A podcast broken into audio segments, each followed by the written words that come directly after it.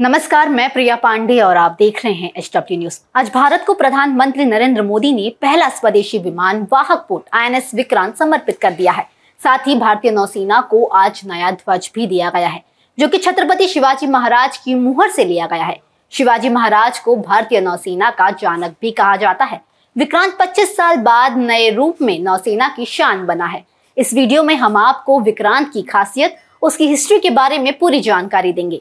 लेकिन उसके पहले अगर आप हमें यूट्यूब पर देख रहे हैं तो हमें सब्सक्राइब ज़रूर करें और अगर आप हमें फेसबुक पर देख रहे हैं तो हमारे फेसबुक को लाइक और फॉलो करें। सबसे पहले हम बात करते हैं विक्रांत, जिसका अर्थ होता है विजय, उसके खासियत की। आईएनएस विक्रांत सुविधाओं से लैस एक चलता फिरता शहर है। दरअसल इसमें हर वो सुविधाएँ हैं जो एक शहर में होती है। वहीं आईएनएस विक्रांत हिंद प्रशांत और हिंद महासागर क्षेत्र में शांति और स्थिरता सुनिश्चित करने में योगदान देगा।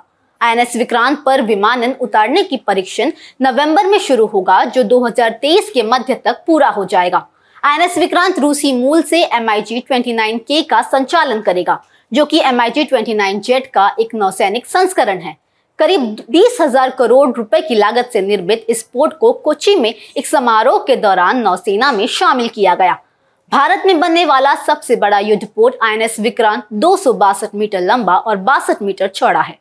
आईएनएस विक्रम आदित्य के बाद ये देश का दूसरा विमान वाहक पोर्ट होगा, जिसे रूसी प्लेटफॉर्म पर बनाया गया है। युद्ध पोर्ट दो फुटबॉल मैदान जितना बड़ा है और 18 मंजिल लंबा है। नौसेना की ओर से ये जानकारी दी गई है। एयरक्राफ्ट कैरियर का हैंगर दो ओलंपिक आकार के पूल जितना बड़ा है प्रारंभ में युद्धपोत मिग लड़ाकू जेट और कुछ हेलीकॉप्टर ले जाएगा। युद्धपोत की विमानन मिलने के बाद नौसेना विमानन परीक्षण करेगा। एनएस विक्रांत पर 1600 चालक दल के सदस्य और 30 विमान बोर्ड कर सकते हैं।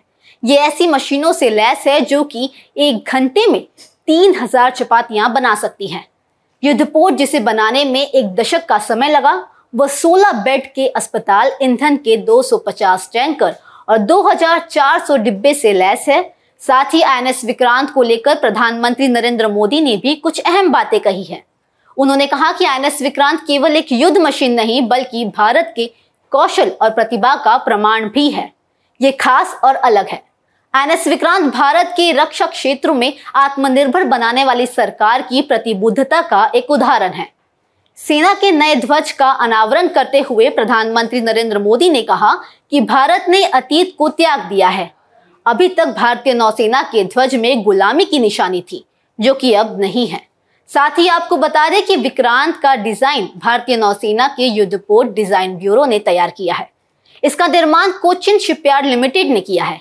ये भारतीय नौसेना के इतिहास में अब तक निर्मित सबसे बड़ा युद्धपोत है। छिहत्तर प्रतिशत से ज़्यादा उपकरण और सामग्री स्वदेशी है। विक्रांत 30 एयरक्राफ्ट को ऑपरेट कर सकता है। साथ ही विक्रांत में इस्तेमाल किए गए स्टील और चार एफिल टावर बनाए जा सकते हैं। ये तो रही विक्रांत की खासियत। अब बात करते हैं उसके इतिहास, यानी हिस्ट्री की। दूसरे विश्व युद्ध के दौरान ब्रिटेन की रॉयल नेवी ने एच एम एस हर्क्यूलिस नाम का एक विमान वाहक पोत तैयार किया। इसे सेना में शामिल किए जाने की तैयारी चल रही थी। इसी बीच युद्ध खत्म हो गया। 12 साल बाद, यानी उन्नीस सौ सत्तावन में, इस एच एम हरक्यूलिस को रॉयल नेवी ने भारत को बेच दिया। 4 मार्च 1961 को यह पोर्ट भारतीय नौसेना में शामिल हुआ। भारतीय नौसेना में शामिल होने वाला ये पहला वाहक पोर्ट था। आर्मस्ट्रॉन्ग शिपयार्ड पर बने मैजेस्टिक क्लास के इस पोर्ट को हम सब आईएनएस विक्रांत के नाम से जानते हैं। 1965 और 1971 के भारत पाकिस्तान युद्ध में विक्रांत पाकिस्तान की नौसेना के लिए बड़ी मुसीबत साबित हुआ था। 1965 के युद्ध में पाकिस्तानी सेना ने दावा किया कि उसने विक्रांत को डुबा दिया है, जबकि उस वक्त वह कुछ तब्दीलियों के लिए मुंबई के नौसेना के शिपयार्ड में खड़ा था। 1971 के युद्ध में विक्रांत से जुड़े अधिकारियों को दो महावीर चक्र और बारह वीर चक्र मिले थे। इसी बात से 1971 के युद्ध के में इसकी भूमिका का अंदाज़ा लगाया जा सकता है।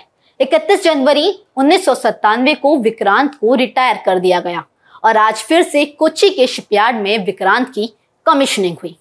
फ़िलहाल इस खबर के लिए सिर्फ़ इतना ही। देश और दुनिया की अन्य खबरों के लिए देखते रहें एच डब्ल्यू न्यूज़।